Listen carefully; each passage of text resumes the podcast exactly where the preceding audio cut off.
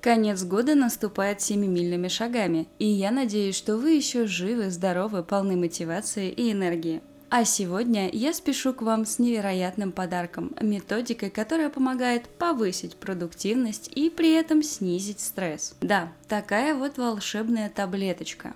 Лично я пользуюсь ей постоянно и могу точно сказать, что она работает. Ставьте лайк, подписывайтесь, это среда, мои чуваки. Как бы не хотелось верить в обратное, но, к сожалению, наш прекрасный мозг имеет свойство уставать и перегружаться. Конечно, нам рассказывают, что мы используем его только на 5-10%, и вообще-то можно было и побольше.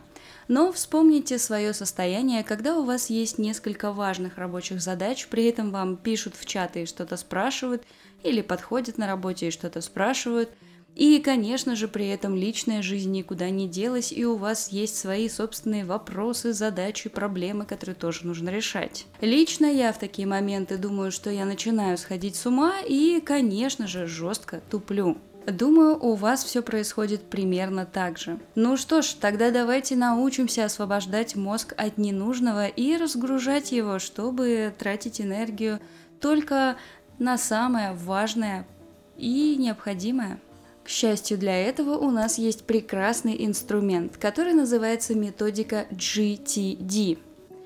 Аббревиатура расшифровывается как Getting Things Down, то есть буквально доведение дел до конца. Автор этой методики Дэвид Аллен, бизнес-тренер и консультант по управлению. Он подробно описал эту методологию в своей книге «Как привести дела в порядок» в 2001 году. По словам Дэвида Аллена, наш мозг в первую очередь предназначен для генерации идей, а не для того, чтобы собирать информацию, как-то ее хранить и накапливать. И вот это состояние, когда ваш мозг готов и может, в принципе, генерировать идеи, Дэвид Аллен называет разум подобный воде. То есть это состояние чистого потока, в котором можно, в принципе, уже генерировать что-то новое, а не только расставлять по полочкам всю информацию, которую вы получили раньше. Методика GTD предлагает избавиться от всех ненужных задач и выгрузить их в какое-то другое место, отличное от нашей с вами прекрасной головушки. Потому что всю многозадачность, весь этот поток информации Дэвид Аллен называет разомкнутым циклом. И когда разомкнуты эти самые циклы, получается, что мы не готовы к тому, чтобы использовать мозг по его назначению, то есть для генерации, для создания чего-то нового. Получается, что в таком случае мы концентрируемся на сохранении данных, на вот оберегании этой самой информации. И, соответственно, что вполне логично, в таком состоянии мы с вами довольно-таки непродуктивны. Ну, в принципе, опять же, если вспомнить, да, как ты себя чувствуешь, когда у тебя куча всего и сразу, тут я очень даже согласна с Дэвидом Алленом. Методика GTD предлагает нам работать с информацией, основываясь на пяти шагах. Сбор – обработка, организация, обзор и действие. Пять простых шагов для того, чтобы упорядочить работу с информацией и, соответственно, с задачами. Шаг номер один – сбор информации. Большой акцент делается именно на то, чтобы собирать информацию не внутри своей головы и хранить ее не там же, а сделать это где-то на каком-то внешнем носителе. То есть на этом шаге вам нужно сделать вот что. Найти какой-то подходящий для вас носитель информации, куда вы будете все фиксировать и выгрузить туда всю информацию, все ваши идеи, планы, заметки, пожелания, хотелки, задачи, все, все, все, все, все, что у вас хранится сейчас в прекрасной черепной коробке, нужно выгрузить на внешний носитель информации. Это может быть блокнот, может быть приложение в телефоне или на компьютере, может быть все, что угодно, что вам нравится. Главное, выберите какой-то такой вариант, который будет вам приятен и удобен, то есть с которым вы будете хотеть работать, а не воспользуйтесь один раз и отложите в дальний ящик стола. И здесь немаловажный спойлер для следующих шагов. Нам с вами нужно будет систематизировать информацию, разбить ее по определенным смысловым блокам. Поэтому выбирайте не тоненькую тетрадку в клеточку, а что-нибудь более серьезное, например, какое-то приложение или большой красивый ежедневник, где можно сделать закладочки и писать э, ручками разных цветов. Шаг номер два. Обработка информации. Вот вы выгрузили все данные из своего мозга на внешний носитель и сидите теперь со списком задач, который выглядит ужасающе и устрашающе. Что с этим делать? Ответ на этот вопрос как раз нам дает шаг номер два. Нужно обработать эту информацию и распределить ее в разные ячейки, скажем так, чтобы понять, э, какая информация перед вами находится и что с ней делать дальше, вам необходимо задать себе серию вопросов.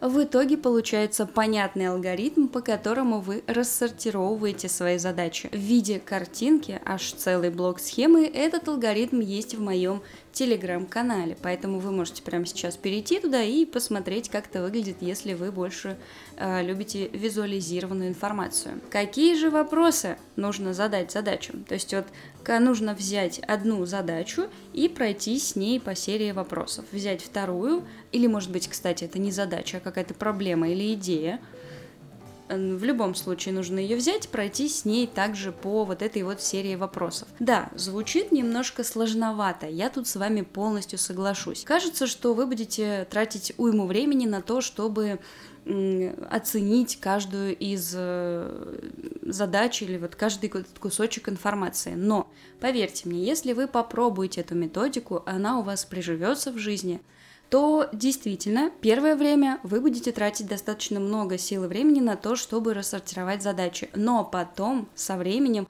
это станет уже таким автоматическим действием. Вы, в принципе, сможете, так сказать, на глазок определять, к чему относится эта задача и в какую э, область ее, под какой ярлык ее перенести. Ну да ладно, какие же все-таки вопросы? Давай, Катя, не томи. Первое, в чем вам нужно разобраться, что это за задача. То есть в чем состоит ее суть. Второй вопрос, соответственно, вполне себе логичный, что нужно с ней сделать. На этом этапе нам важно с вами отделить задачи, по которым есть действие, от информации, которая, ну, просто сама по себе информация. Может быть, это какой-то мусор, может быть, это э, какая-то идея, может быть, это вообще заметка ваша, там какая-то справочная информация. И вот уже здесь, на этом шаге, мы начнем разносить, сортировать как бы задачу. Да? Во-первых, у нас появятся, собственно, сами задачи, те, где нужно что-то сделать, и у нас с вами появятся не задачи, так сказать. Дэвид Аллен предлагает нам здесь разнести эти данные э, в три категории. Мусор, справочная информация и сделать когда-нибудь. То есть это такие вещи на подумать, которые еще не сформировались, по которым не ясно, э, а что, собственно, там внутри-то, что хочется. Следующий вопрос, который нужно задать, это каково следующее действие. То есть вот у нас появился список из задач, из действий, которые мы должны совершить, и нужно понять, а какое именно действие необходимо сделать. То есть что должно произойти с задачей, чтобы она была выполнена. И следующий шаг, сразу же здесь же мы задаем вопрос, это действие займет больше двух-трех минут? Часто бывает, что нас с вами сильно выносят из э, вот этого потока рабочего, ресурсного, как раз задачи, которые на самом деле занимают очень мало времени. На то, чтобы их сделать, нужно вот буквально 2-3 минутки. А мы их откладываем и откладываем, и они копятся в большой такой снежный ком задач. И вот тут Дэвид Аллен предлагает поступать решительно и довольно-таки мудро. Если задача занимает немного времени, то, соответственно, лучше сделать ее прямо сейчас, вычеркнуть ее из своего списка, убрать ее с глаз долой из сердца вон и пойти дальше. Соответственно, если задача занимает больше 2-3 минут, то нужно запланировать ее выполнение. Следующий вопрос, который предлагает задать Дэвид Аллен, звучит так. Эту задачу можете выполнить только вы, и здесь очень важный момент. Частенько мы с вами думаем, что да, все задачи, которые у нас есть, можем делать только мы. Но это же наша задача, это же, это же я ее придумал или она мне пришла, значит, соответственно, могу сделать только я. Но это ошибка, и в принципе это такой момент, который часто негативно влияет на продуктивность многих людей. Мы боимся что-то делегировать, то есть доверять выполнение совершенно другим сторонним людям, которые отдельные от нас. Ну, самый простой банальный пример это какие-то бытовые вопросы. На самом деле мы можем их делегировать. Ну, я не знаю, сломался у вас э, смеситель в ванной. Вот вы умеете его чинить, в принципе, там как бы не велика наука, да, его нужно просто поменять, ну, например. Э, и при этом вы себе ставите такую задачу. Нужно поменять смеситель в ванной комнате. Но, а стоит ли это вашего времени? А вот если честно, реально только вы можете это сделать? Или можно вызвать мастера, который придет и за адекватную денежку э, возьмет и все починит. Что лучше? Здесь важно понять, что лучше для вас. Да? Вот, готовы ли вы? Можете вы это кому-то отдать, чтобы кто-то другой за вас это совершил, а вы уже воспользовались просто готовым каким-то результатом? Если да, если вы отвечаете на вопрос, может ли сделать это кто-то другой, то такую задачу необходимо делегировать. Соответственно, вы ее убираете из своего списка задач и по большому счету вы ей присваиваете новый статус, статус делегировать. Ну, то есть, если у вас раньше была задача починить э, кран в ванной комнате, там, смеситель, вернее, в ванной комнате, то теперь ваша задача найти исполнителя. И, скорее всего, она займет не так уж много времени, поэтому, в принципе, вы выиграли немножечко минут на себя, для себя. И последний вопрос – это какой у задачи дедлайн, то есть когда наступит крайний срок, к которому необходимо ее выполнить. Здесь уже все очень-очень просто, в зависимости от того, какой дедлайн у задачи вы планируете ее в календарь. То есть у вас получается большой план задач, которые должны делаться к определенному времени. И вот таким вот образом, путем этих нехитрых э, размышлений и шести, шести простых вопросов, вы должны и можете распределить каждую задачу в определенную ячейку. Под определенным грифом ее теперь э, хранить и жить с ней. Ну и, соответственно, делать, конечно же, куда без этого-то. И здесь мы органично с вами перешли к следующему шагу – организация информации. То есть давайте обрисую схему в общем и целом. Получается, у вас есть некая папка входящая, ну назовем ее так условно, может быть это будет блокнот с надписью входящая, а может и даже и без надписи входящая из которого каждая задача попадает в определенную э, ячейку после того, как пройдет отбор и сортировку. Напомню, что у нас с вами там следующие ярлычки. Это мусор, справочная информация сделать когда-нибудь. Помимо этого есть выполнить, это для небольших задач, которые можно сделать прямо сейчас. И, конечно же, есть делегировать, это для задач, которые могут быть выполнены кем-то другим и запланировано. Ну, это, соответственно, задачи, которые вы уже распланировали по времени и раскидали в своем календаре. Следующий шаг – это обзор информации. Суть его заключается в том, что вам нужно встроить это в свой повседневный процесс вообще жизни и работы.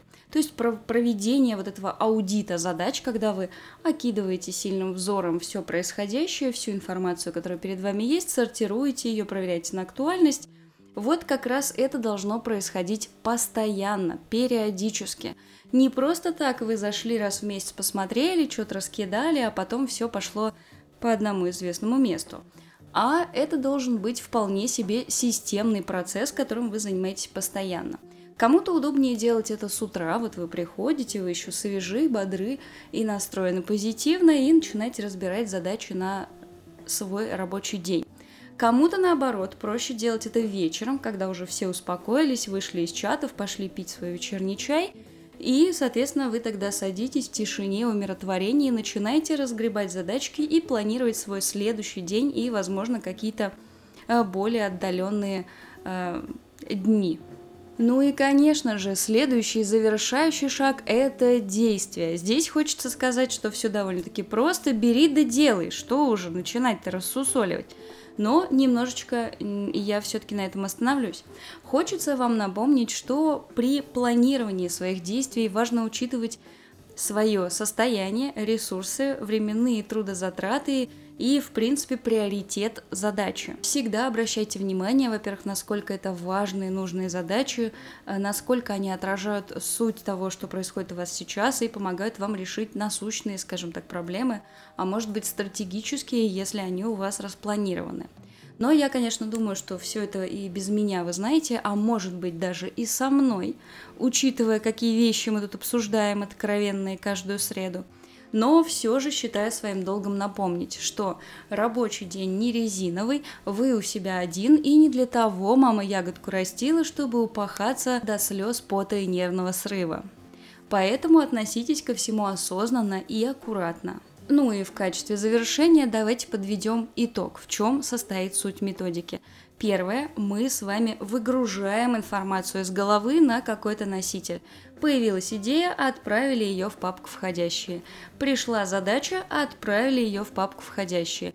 То есть мы работаем с задачами только из вот этой самой условной нашей папки входящие. Второй момент. Очень важно, чтобы носитель, который вы используете, был приятным, довольно-таки гибким и, в принципе, быстро доступным.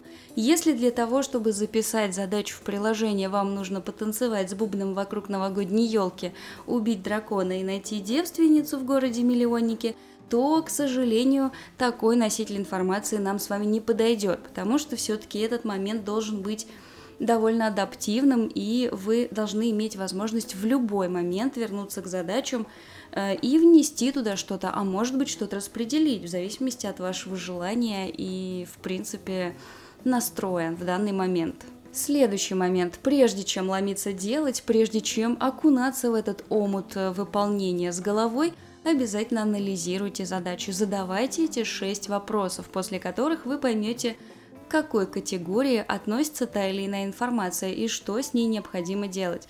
И главное, когда это необходимо делать. И последнее, и очень-очень, конечно же, важное. Не забывайте, не ленитесь и заставляйте себя периодически анализировать задачи и информацию. Потому что все имеет свойство устаревать, развиваться и поддаваться влиянию каких-либо внешних или внутренних факторов. К сожалению, от этого нам тоже не уйти, поэтому поддерживайте свой список в актуальном состоянии. А я прощаюсь с вами до следующей среды и желаю вам быть продуктивными, собранными и работать без стресса. Пока-пока. Чик-чик-чик-чик-чик-чик.